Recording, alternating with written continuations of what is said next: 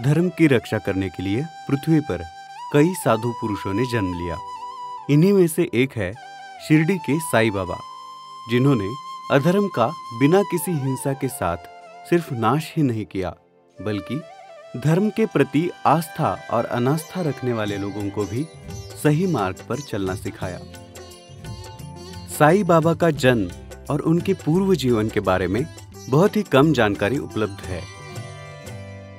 कुछ कथाओं के अनुसार, साई बाबा का जन्म एक ब्राह्मण परिवार में हुआ था, जिन्होंने उन्हें पाँच साल की उम्र में एक फकीर को सौंप दिया। मानते हैं कि साईं बाबा 16 वर्ष की उम्र में शिरडी आए थे। वो शिरडी वालों के घर का ही हिस्सा बन चुके थे और उन्होंने वहाँ रहकर अपने भक्तों को कई सारे पाठ सिखाए, जैसे, जो बोओगे सो मिलेगा। अगर आपको कोई दुख पहुँचाए तो कभी उसके बारे में बुरा न सोचे। हमेशा अच्छा ही सोचे। सबका मालिक एक, इत्यादि। साईं बाबा के कई सारे चमत्कार भी प्रसिद्ध है। आइए जानते हैं इन्हीं में से कुछ चमत्कारों के बारे में। कहानियों के अनुसार, बाबा हमेशा संध्या के समय मंदिरों और मस्जिदों में दिए जलाया करते थे। परंतु एक दिन ऐसा आया कि बनियों ने साईं बाबा को तेल देने से मना कर दिया, क्योंकि वो साई से पैसे नहीं मांग सकते थे और मुफ़्त में तेल देना उन्हें स्वीकार नहीं था। ये बात साईं बाबा के समझ आई, परंतु उन्होंने बनियों से कुछ नहीं कहा और वो वहाँ से चले गए। उन्होंने उन दियों में पानी भर दिया और उन दियों को प्रज्वलित किया। पूरे गाँव को बाबा के इस चमत्कार की खबर लगी। बनियों को भी ये बात पता चली और उन्होंने आकर साईं बाबा से माफ़ी मांगी। साईं बाबा ने उन्हें माफ़ कर दिया और उन्हें हमेशा सच बोलना चाहिए और कभी झूठ न बोले, ये सीख दी। एक कथा ये है कि एक बार जब साईं बाबा के एक भक्त कोंडाजी सुतार उनके साथ बैठे थे बाबा ने अचानक कोंडा जी से कहा कि वो अपने खेतों की ओर तुरंत जाए, क्योंकि खेतों में आग लगी है। बाबा की बात सुनकर कोंडा जी तुरंत खेतों की ओर दौड़े। परंतु जब वो खेत पर पहुँचे, तब उन्होंने देखा कि वहाँ तो कोई आग नहीं लगी थी। वो साईं बाबा के पास लौटे और उनसे पूछा कि खेतों में तो कोई आग नहीं लगी है। तब साईं ने कोंडा जी को फिर से आगाह किया कि जाकर ठीक से देखे।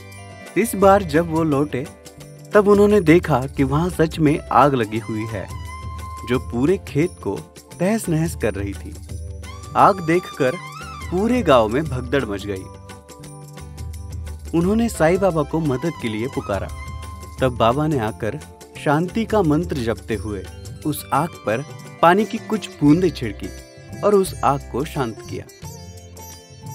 एक बार राव बहादुर मोरेश्वर प्रधान अपनी पत्नी के साथ साईं बाबा के दर्शन करने शिरडी आए थे।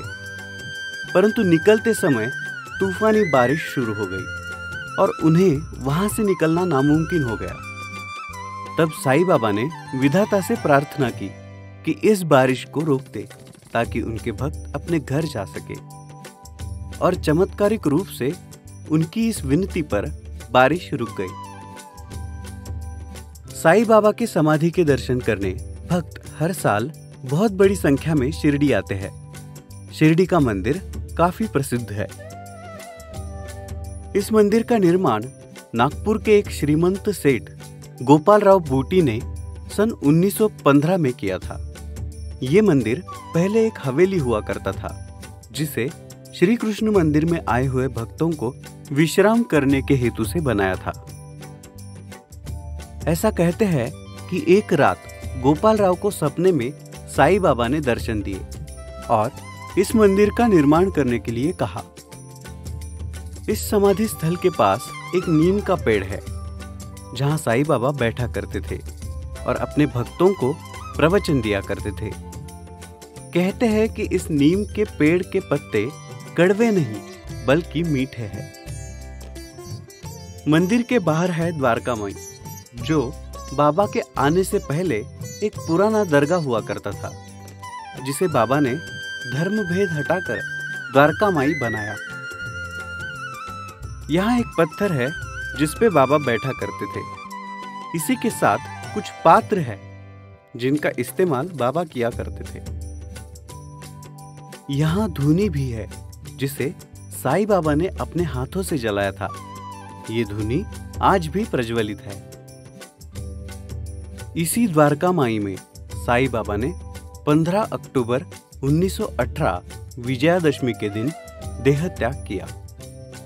बाबा की जिस मूर्ति के हम दर्शन करते हैं, वो उन्नीस सौ चौवन में स्थापित की गई। समाधि मंदिर से कुछ ही दूरी पर साई भक्तों के लिए रहने और भोजन की व्यवस्था की गई है।